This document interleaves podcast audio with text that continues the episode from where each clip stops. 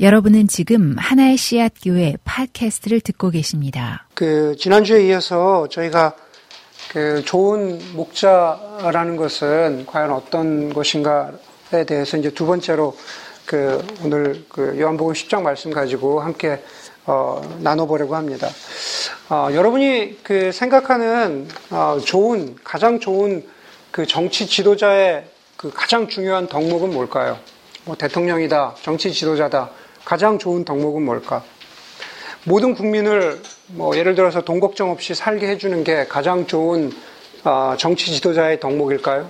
아마 그렇게 생각하는 분들 계실 테고 어, 어떤 나라가 어떤 이념으로 어, 싸우지 않고 어떤 생각 때문에 이데올로기 때문에 싸우지 않고 서로 다름에도 불구하고 서로 잘 공존하면서 배려하고 잘 살아갈 수 있도록 그렇게 나라를 화합시키는 것, 국민을 화합시키는 것이 정치 지도자의 가장 큰 아, 중요한 덕목일까라는 것도 한번 생각해 볼 수 있을 것 같습니다.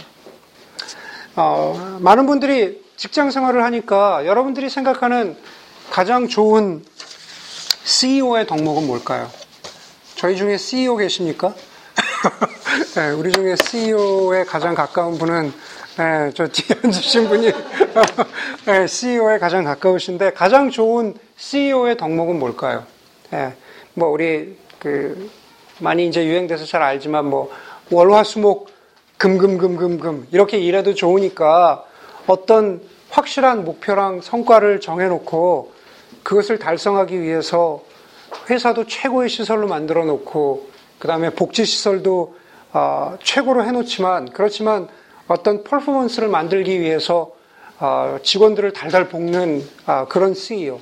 그러고 나서 어떤 일정한 성과를 만들어낸 다음에 그 다음에 정말 보너스도 두둑하게 주는 그런 CEO가 가장 이상적인 좋은 CEO일까? 아니면은 어, 마음씨 좋은 동네 슈퍼 아저씨처럼. 근데 좀 이상하지 않아요, 여러분? 이건 좀 다른 얘기지만 왜 동네 슈퍼 아저씨는 마음씨가 항상 좋을까? 그런 이그제플을 생각해보면 항상 이렇게 예, 이렇게 관용적으로 나오는데 마음씨 좋은 동네 슈퍼 아저씨라 그러는데 꼭 그랬던 건 아닌 것 같은데 하여간 마음씨 좋은 동네 슈퍼 아저씨라고 합시다. 예, 아줌마가 조금 더 안 좋으시고 아저씨가 좋은 분이라고 그렇게 얘기하는데 어떤 CEO는 그냥 마음씨 좋은 동네 슈퍼 아저씨처럼 그냥 실수를 하고 성과가 별로 좋지 않아도 그냥 어깨를 두드려주면서 괜찮다, 잘했다, 퍼포먼스가 안 좋아도 좋으니까 괜찮다라고 그렇게 얘기해 주면서 너무 일하지 말고 빨리 퇴근해라. 빨리 퇴근해서 4시에 어, 퇴근해서 빨리 집에 가서 가족들 돌봐라. 가족들하고 좋은 시간을 보내라. 그렇게 얘기하는 게 좋은 CEO의 덕목일까? 네, 정치 지도자에 대해서 얘기하고 CEO에 대해서 얘기했습니다. 여러분들이 생각하는 좋은 아내 혹은 좋은 남편의 덕목은 뭘까요? 예, 제가 이거는 이그젠플을 들지 않겠습니다. 이그젠플 들었다가는 예, 설교 내용과 상관없이 예배 후에 그게 왜 좋은 덕목이에요? 이렇게 얘기할 수 있는 사람들이 있을 수 있기 때문에 그냥 여러분들 마음 속에 아, 이게 좋은 남편, 좋은 아내의 어떤 엘리멘트가 아닌가 그렇게 생각해 볼 수 있을 것 같아요. 마찬가지죠. 여러분들이 생각하고 여러분들이 믿고 있는 것들 가운데 혹 좋은 구원자, 선한 구원자는 어떤 분을 두고 구원자 혹은 좋은 구원자라고 얘기할 수 있을까? 오늘 설교에 비추어 보아서 선한 목자는 선한 구원자죠. 그렇죠? 선한 목자는 선한 구원자입니다. 목자는 구원자의 구원하시는 분의 다른 이름입니다. 특별히 요한복음에서 예수님은 자신이 구원자 되신다라는 것을 갖다가 일곱 가지로 말씀하고 계시죠. 나는 길이 되고 나는 생명이 되고 나는 생명의 떡이 되시고 그리고 나는 세상의 빛이라고 말씀하시고 나는 부활이라고 말씀하시고 그렇게 자기 자신을 설명하시는 에고 에임이라 그러죠. I am. 그렇죠? I am. 나는 무엇이다라고 하는 일곱 가지 자신을 설명하시는 것들 가운데서 그 중에 하나가 바로 오늘 나오는 목자라는 표현이죠. 나는 목자다. 나는 선한 목자다. 나는 좋은 목자다. 여러분, 목자는 목자로서의 책임이 있습니다. 우리 오늘 두 번째 시간이기 때문에 여러분들 잘 알지만 결국 목자라고 불러줄 때는 양하고의 관계에서만 목자가 되는 거죠. 양을 돌볼 때 그 사람은 목자라는 호칭을 갖게 되는 겁니다. 오늘 우리가 읽은 11절에 보니까는 바로 이 좋은 목자됨, 다시 말해서 좋은 구원자 되심의 전제가 되고 시작이 되는 그런 한 구절이 나옵니다. 11절에 보니까 나는 선한 목자다. 선한 목자는 바로 이 구절입니다. 양들을 위하여 그랬습니다. 선한 목자는 양들을 위하여. 다시 말해서 목자는 양들을 위하는 존재라는 거죠. 예수님께서는 이 타락한 세상과 이 죄 많은 세상 가운데에서 그리고 그 죄를 스스로는 어떻게 해볼 도리가 없는 바로 우리 인간들을 위해서 이 땅에 오셨고 그 인간은 다른 사람이 아닌 바로 우리입니다. 목자는 양들을 위해서 예수 그리스도는 우리를 위해서 저와 여러분들을 위해서 바로 그렇게 읽으시면 될 것 같습니다. 인간을 위해서 이 땅에 오신 예수 그리스도, 그 예수 그리스도를 이야기하기 전에 우리 한번 이렇게 생각해 볼 수 있을 것 같아요. 인간을 위하여, 다시 말해서 인류를 위해서 이 땅 가운데 살았다고 자부하는 사람들이 굉장히 많습니다. 그렇죠. 예수님만 그렇게 살았다고 그렇게 어, 선포하시는 게 아니라 이 세상 가운데 나는 인류를 위해서 살았다. 나는 인간을 위해서 살았다라고 얘기하는 사람이 많, 많고 그리고 그 사람들이 누구, 누구인지를 일일이 이야기하지 않더라도 제가 얘기할 수 있는 것은 이런 것 같아요. 그렇게 인간을 위해서 살았다. 나는 인류를 위해서 살았다라고 하는 얘기, 얘기하는 사람들의 진정성을, 그 진정성을 의심하지 않는다는 겁니다. 실제로 많은 사람들이 인류를 위해서 그렇게 진정성 있게 살았다라는 겁니다. 그런데 그 말 속에 담겨 있는 말, 나는 인류를 위해서 살았다. 인간을 위해서 살았다. 뭐 예를 들면 for the, for the sake of mankind 이렇게 얘기했을 때 거기에는 몇 가지 제한이 있을 수밖에 없다라는 거예요. 거기에 몇 가지 limitation이 있을 수밖에 없다라는 겁니다. 먼저 생각해 볼 수 있는 것은 내가 바로 이 사람을 위해서 내가 이 사람을 위해서 살았다라고 했을 때 그 이 사람을 위했다라고 하는 그 위함이 진실이지 않고 가식적일 수 있다라는 겁니다. 진짜 위한다라고 말하지만 그게 진짜가 아니랄 수 있, 아닐 수 있다라는 거예요. 그 이야기는 조금 후에 말씀드리겠습니다. 두 번째는 나는 양들을 위해서 혹은 나는 인류를 위해서 나는 살았다라고 할 때 바로 누구를 위했다라고 하는 그 위함에 능력의 제한이 따를 수밖에 없다라는 겁니다. 예, 누구를 위하지만 그 위함에 어떤 모두를 다 만족시킬 수 없다라고 하는 능력의 제한이 있다라는 거죠. 가령 이렇게 한번 생각해 볼까요? 뭐 우리가 흔히 선진국들, 선진국들 중에서도 가장 탑에 있는 선, 진국들을 우리가 G7이라고 합니다.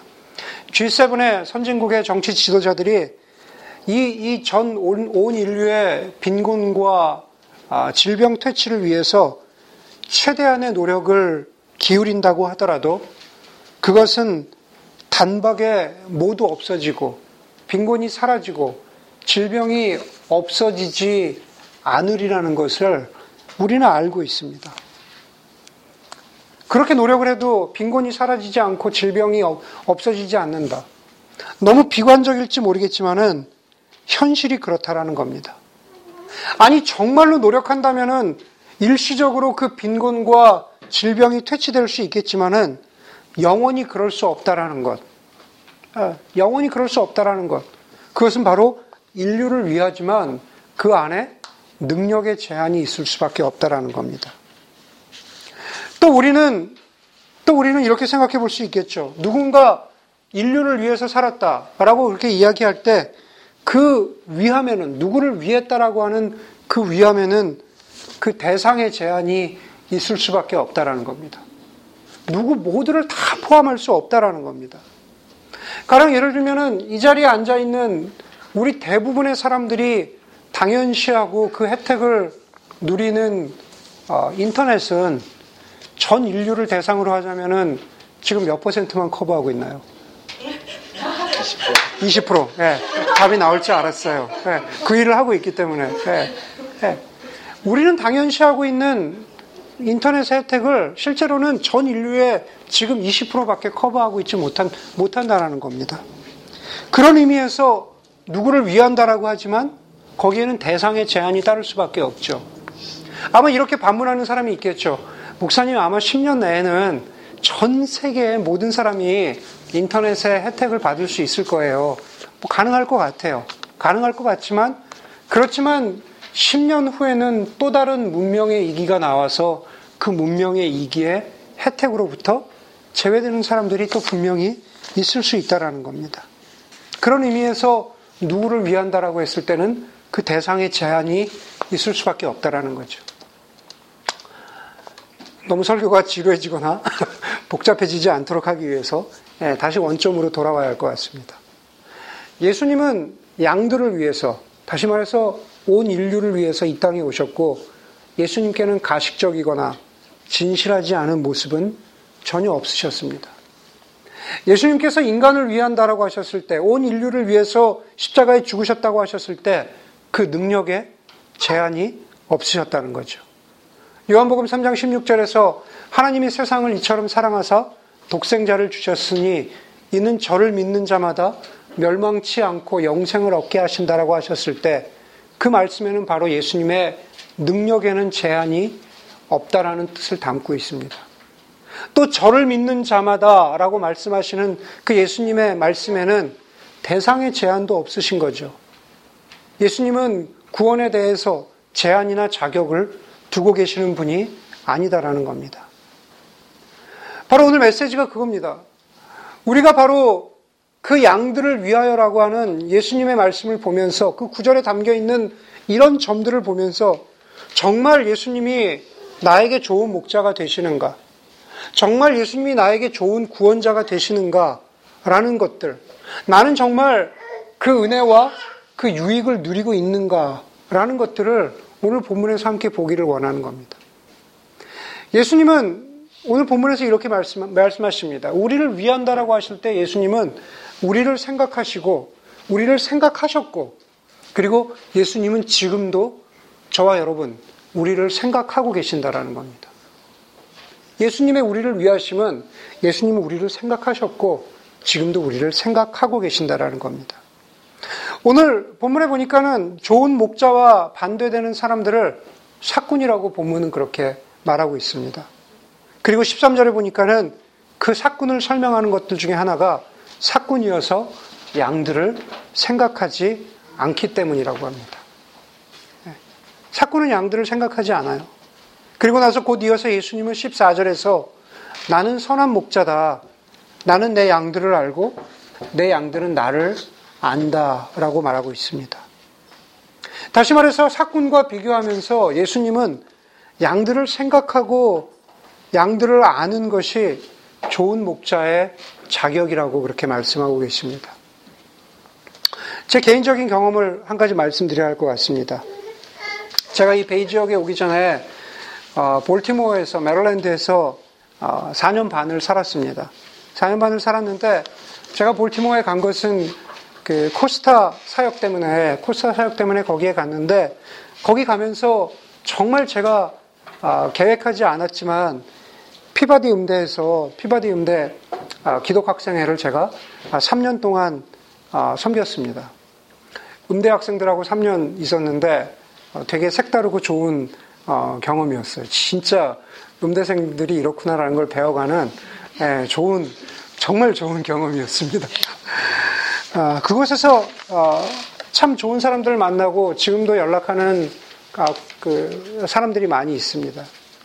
그런데 3년 정도가 3년 정도가 지나고 나서 제가 이 사역을 그만둬야겠구나 하는 마음이 아, 들었는데 아, 그 이유는 되게 간단했습니다. 제가 학생들을 생각하지 않아요. 네. 제가 학생들을 생각하지 않아요. 주중에 가서 설교도 하고 그리고 필요하면은 원투원도 하고 상담도 하고 만나고 그리고 여름에 남아 있는 사람들 위해서 아, 성경 공부도 하고 꾸준히 열심히 아, 사역을 하고 그랬지만 어느 순간 제가 깨달은 게 주중에 제가 그 학생들 생각을 안 하는 거예요. 네. 다시 말해서 학생들이 제 마음에 없더라고요. 네. 그 생각이 확 들어오면서 야, 내가 이렇게 사역해서는 안 되겠구나. 어, 그런 생각이 들면서 어, 나보다 더 학생들을 생각하고 그리고 어, 알수 있는 분이 사역하면 좋겠다라는 생각을 하면서 더 잘 섬길 수 있는 분에게 물려주고 사임을 했습니다.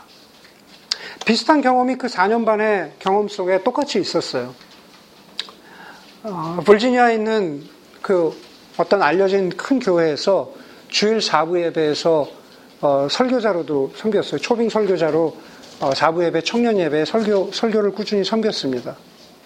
개인적으로는 설교에 대해서 진지하게 생각하고 배울 수 있는 그런 좋은 기회였고, 어, 개인적으로, 아, 설교가 이런 거구나. 아, 저 좋은 경험이 됐습니다.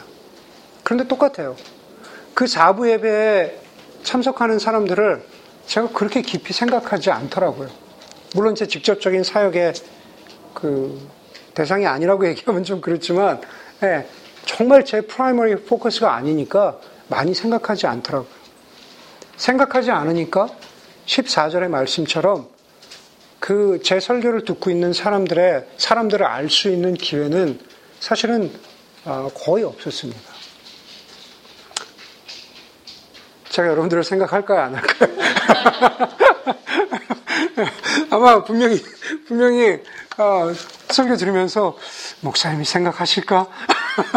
목사님이 나를 아실까? 뭐 이렇게 생각하는 사람들 분명히 있는데 네, 생각합니다. 네. 여러분 예수님은 예, 저 같은 사람이 아니라는 거죠.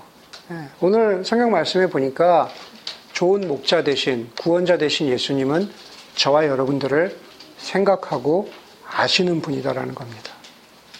하나님을 설명하는 여러 설명들 가운데, 하나님의 존재를 설명하는 여러 서, 설명들 가운데 이신론이라는 게 있죠. 디이즘이라 그러죠. 영어로 디이즘이라 그럽니다. 그것은 간단하게 얘기하면은 하나님을 보통 시계공에 비유하는 겁니다. 하나님은 시계 수리업자, 시계공이 되셔서 이 세상이 시계가 돌아가는 것처럼 잘 돌아가도록 태엽을 맞춰서 막 이렇게 감아서 렛고 하시면은 시계가 째깍째깍 돌아가면서 세상은 그렇게 돌아가는 겁니다. 그런데 하나님은 한번 그렇게 태엽을 감아 놓으신 다음에 그냥 무관심하신 거예요. 네. 무관심하시고 그냥 무관심한 시계공이 되는 겁니다. 과연 하나님은 그런 분이실까? 네. 저와 여러분들을 그냥 이 세상에 창조해 놓고 어, 그냥 이렇게 프로그래밍 해 놓고 알아서 살아가도록 내버려 두시고 우리를 생각도 안 하시고 우리를 아시지도 않는 그런 분이실까? 오히려 전혀 그 반대죠. 성경에서 하나님은 인간이 타락하고 죄 가운데 있음을 안타까워 하시면서 그러시면서 인간들이 성경 말씀대로 하자면 인간들이 목자 없는 양처럼 그렇게 헤매고 있는 것을 너무 마음 아파하시는 분이라고 성경은 말씀하고 있습니다. 그래서 이 땅 가운데 하나님이 당신의 아들이신 예수 그리스도를 보내서 그렇게 방황하고 힘들어하고 아파하는 사람들에게 목자로, 예수님을 목자로, 구원자로 삼아 주셨다라는 겁니다. 가령 예를 들면 예수님께서 회당장 야이로의 딸을 고치시러 가는 길에 자기의 옷에 손을 댄 혈루병 걸린 여자를 무시하지 않으시고 마음에 두시고 생각하시면서 혈류병 걸린 여인을 고쳐주시지만 그러나 예수님이 그 혈류병 걸린 여인을 고쳐주는 그 순간에도 예수님의 머릿속에 마음속에 회당장 야이로의 딸은 고쳐야 할 어린아이로 분명히 그렇게 존재했기 때문에 그것을 잊어버리지 않고 가신 겁니다. 예수님은 제자들, 제자들이 자기를 배반할 것을 아셨지만 거기서 멈추지 않으시고 그들에게 사랑을 베푸셨죠. 좌절과, 좌절과 실망 가운데 예수님이 정말 죽으셨나 보다라고 생각하면서 디베라 바닷가로 돌아가 있던 제자들에게 나타나셔서 그들을 위로하셨죠. 제자들을 생각하고 제자들을 아시고 제자들을 마음에 두시 않으셨, 않으셨다면 불가능, 불가능한 일이었을지도 모릅니다. 요한복음을 쓴 사도 요한은 자신이 쓴 첫 번째 편지인 요한일서 마지막에서 요한일서 4장의 마지막에서 이렇게 쓰고 있습니다. 자녀들아 너희 자신을 지켜서 우상에게서 멀리하라. 자녀들아 너희 자신을 지켜서 우상에게서 멀리하라. 브래넌 매닝이라고 하는 유명한 작가이고 영성가는 그것을 이렇게 해석했습니다. 우상이라는 것은 우리가 이해할 수 있는 존재다. 이해할 수 있는 신에게는 가까이 가지 마라. 하나님의 사랑은 이해할 수 없다라고 그랬습니다. 그렇습니다. 많은 순간에 우리는 하나님의 사랑의 깊이와 넓이를 알 수가 없습니다. 다시 말해서 하나님이 우리를, 우리 한 사람 한 사람을 얼마나 생각하시고, 그리고 하나님께서 우리 한 사람 한 사람을 얼마나 아시는지를 알 수 없습니다. 그러나 그럼에도 불구하고 그것을 하나님의 사랑의 깊이와 넓이를 다 이해하지 못해도 우리는 하나님의 사랑을 받아들일 수가 있죠. 저와 여러분, 우리는 양이고, 그리고 목자의 생각과 마음을 그 사랑을 다 이해하지 못해도 우리는 목자가 예수 그리스도께서 저와 여러분들을 위하고 계신다는 사실을 우리는 알 수 있습니다. 그것이 바로 예수님이 좋은 구원자 되셔서 우리를 아시고 우리를 생각하시고 우리를 사랑하신다는 바로 그 증거입니다.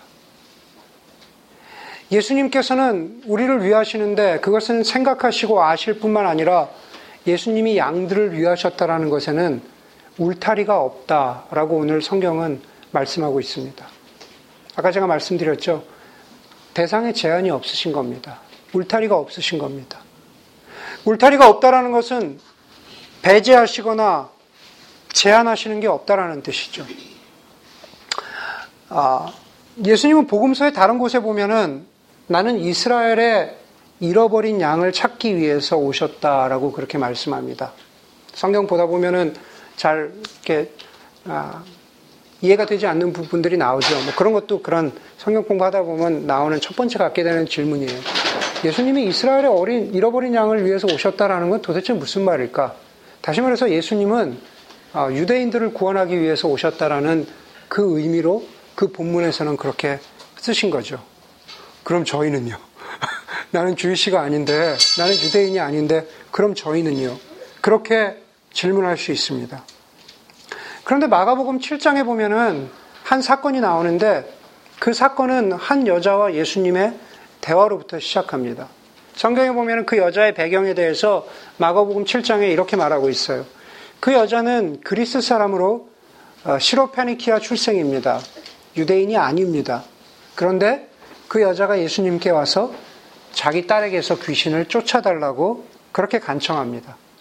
그랬더니만 예수님께서 유대인이 아닌 이스라엘의 잃어버린 양이 아닌 바로 그 그리스 사람인 그 여인을 향해서 이렇게 말씀하시죠. 자녀들을 먼저 배불리 먹여야 한다. 자녀들이 먹을 빵, 자녀들이 먹을 빵을 집어서 개들에게 던져주는 것이 옳지 않다라고 그렇게 비유적으로 말씀하십니다. 그렇다면 그 여자가 예수님의 아, 말씀을 알아듣고 이렇게 대답하죠. 주님, 그러나 상 아래에 있는 개들도 상 위에서 뜰, 떨어지는 자녀들이 먹은 부스러기는 집어 먹습니다. 라고 그렇게 말합니다. 그 다음에 예수님의 반응이 예수님은 그 여자가 그렇게 대답한 후에 내가 그렇게 말하니 돌아가거라. 내 딸이 나았다. 내 딸이 나음을 받았다. 그렇게 말씀하십니다. 다시 말해서 말씀은 간단합니다. 예수님은 자녀들이 먼저 배불리 먹어야 하고 자녀들이 먹어야 할 떡을 개들에게 던져주는 것이 옳지 않다라고 말씀하시지만 그게 원래 예수님의 진짜 의도는 아니죠. 예수님은 자녀들이나 개들이나 다시 말해서 유대인이나 아, 이방인이나 제한을 두지 않으시고 제한을 두지 않으시고 그 모든 사람을 품으시는 거죠. 예수님은 나는 이스라엘의 잃어버린 양들을 위해서 왔다라는 구절을 보면서 그래 유대인이 먼저야 유대인이 선민 의식이고 유대인이 이 세상에서 가장 중요한 사람이고 그렇게 얘기할 사람들이 있을지 모르겠지만 그러나 예수님께서는 마태복음 28장 마지막에서 제자들에게 부탁하시기, 부탁하시기를 너희는 가서 모든 족속으로 제자를 삼아라. 내가 너희에게 가르친 모든 것을 분부한 모든 것을 가르쳐 지키게 하고 세례를 주어라 라고 말씀하십니다. 여기서 이 말씀하시고 저기서 저 말씀하시고 그게 아니라는 거죠. 물론 예수님께서 유대인들을 위해서 이 땅 가운데 바로 그 자리에 있었던 그, 그 유대 지역에, 이스라엘 지역에 있었던 그 사람들에게 복음을 전하기 위해서 오셨지만 그것은 울타리를 치고 있는 게 아니다라는 겁니다. 그 사람들을 위하는 게 아니라 모두를 위하고 계시다라는 거죠. 여러분, 우리가 세상을 살다 보면은 소위 우리는 인사이더와 아웃사이더의 경계선을 그리는데 굉장히 익숙합니다.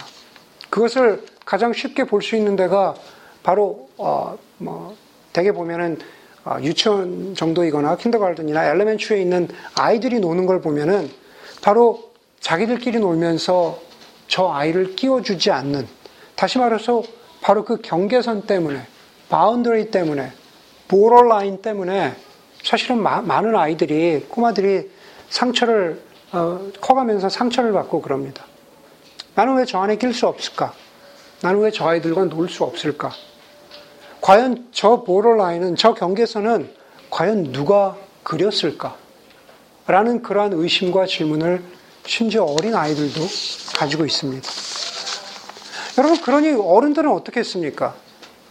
우리 모두는 어린아이들 같지 않기 때문에 나는 저 아이들과 함께 놀고 싶다고 떼쓰고 울고 혹은 마음에 막 상처받아 하지 않지만 그러나 우리 모두는 가면을 쓰고 있지 가면을 쓰고 있기는 하지만 우리가 많은 경우에 우리가 살아가면서 우리가 원하는 것도 마찬가지죠. 나는 아웃사이더가 되지 않, 되고 싶지 않은 거죠.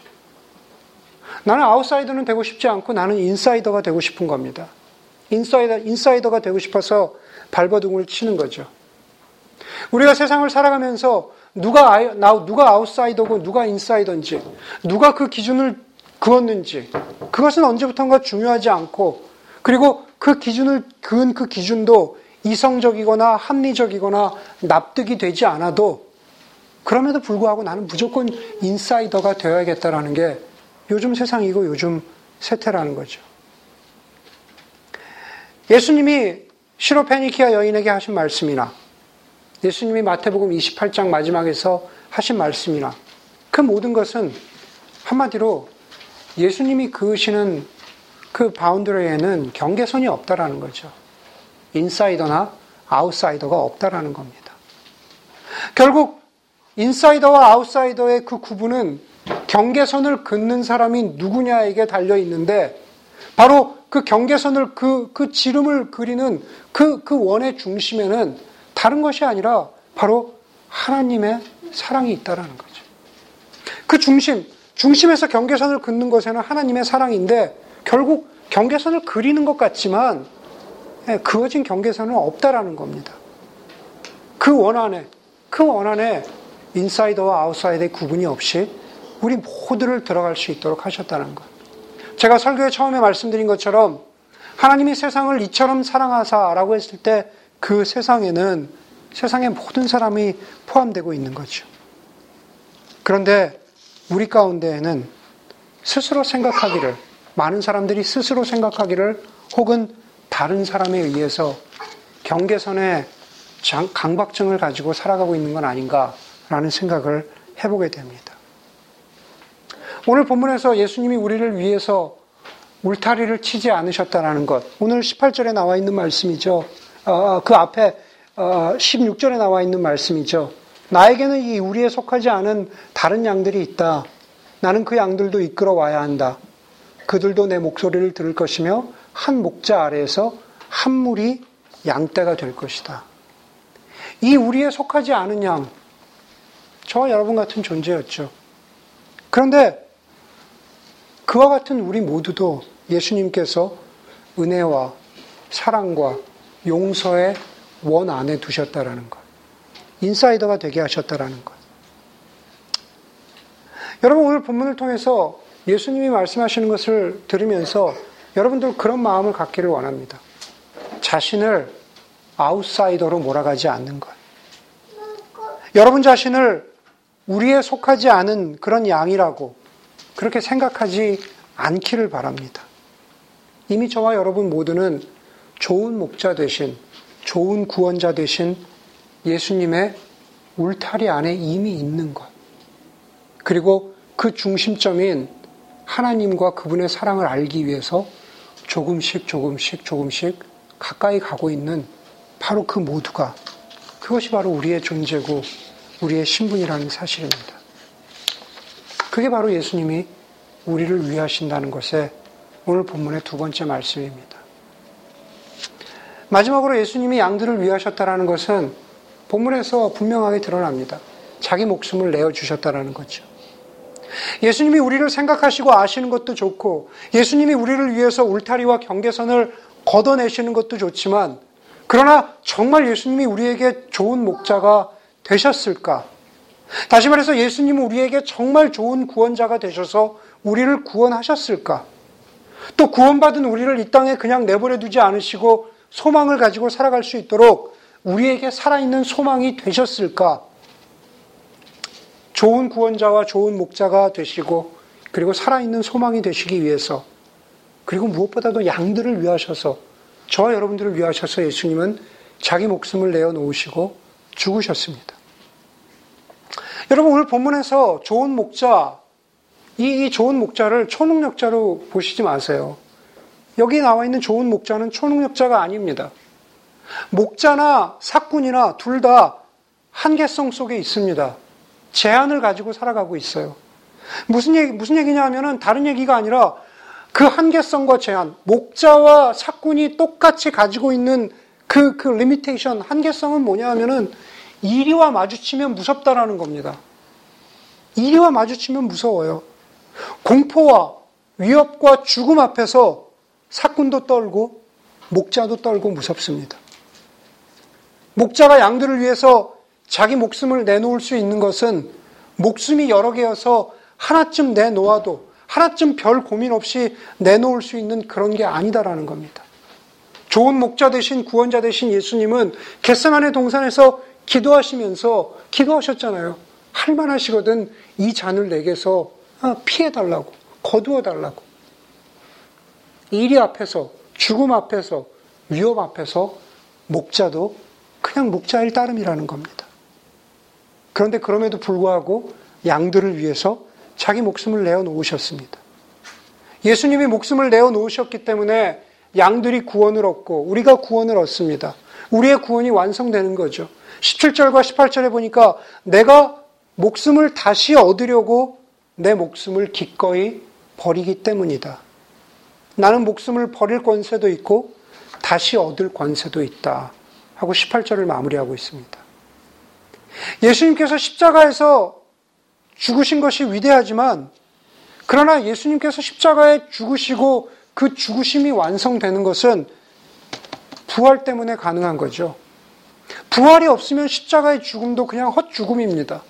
그런데 오늘 18절에 보니까 17절과 18절에 나는 목숨을 다시 얻으려고 다시 말해서 나는 부활하려고 내 목숨을 기꺼이 십자가에서 내놓는다.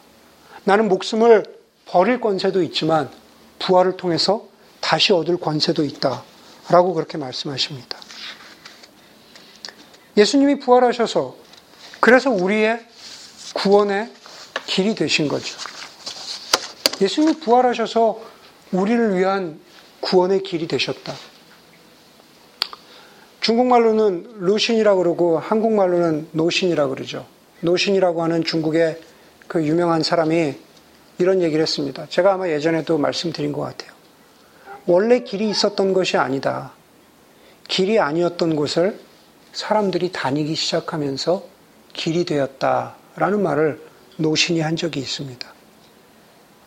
원래 길이 있었던 것이 아니라 사람들이 다니기 시작하면서 길이 되었다. 그런데 그 말씀을 오늘, 오늘 메시지에 적용해 보자면 그런 것 같아요. 예수님의 이전과 예수님의 이후에는 누구라도 하나님께 이르는 길을 만들지 못했습니다. 구원의 길, 영생의 길, 그 누구도 만들지 못했습니다.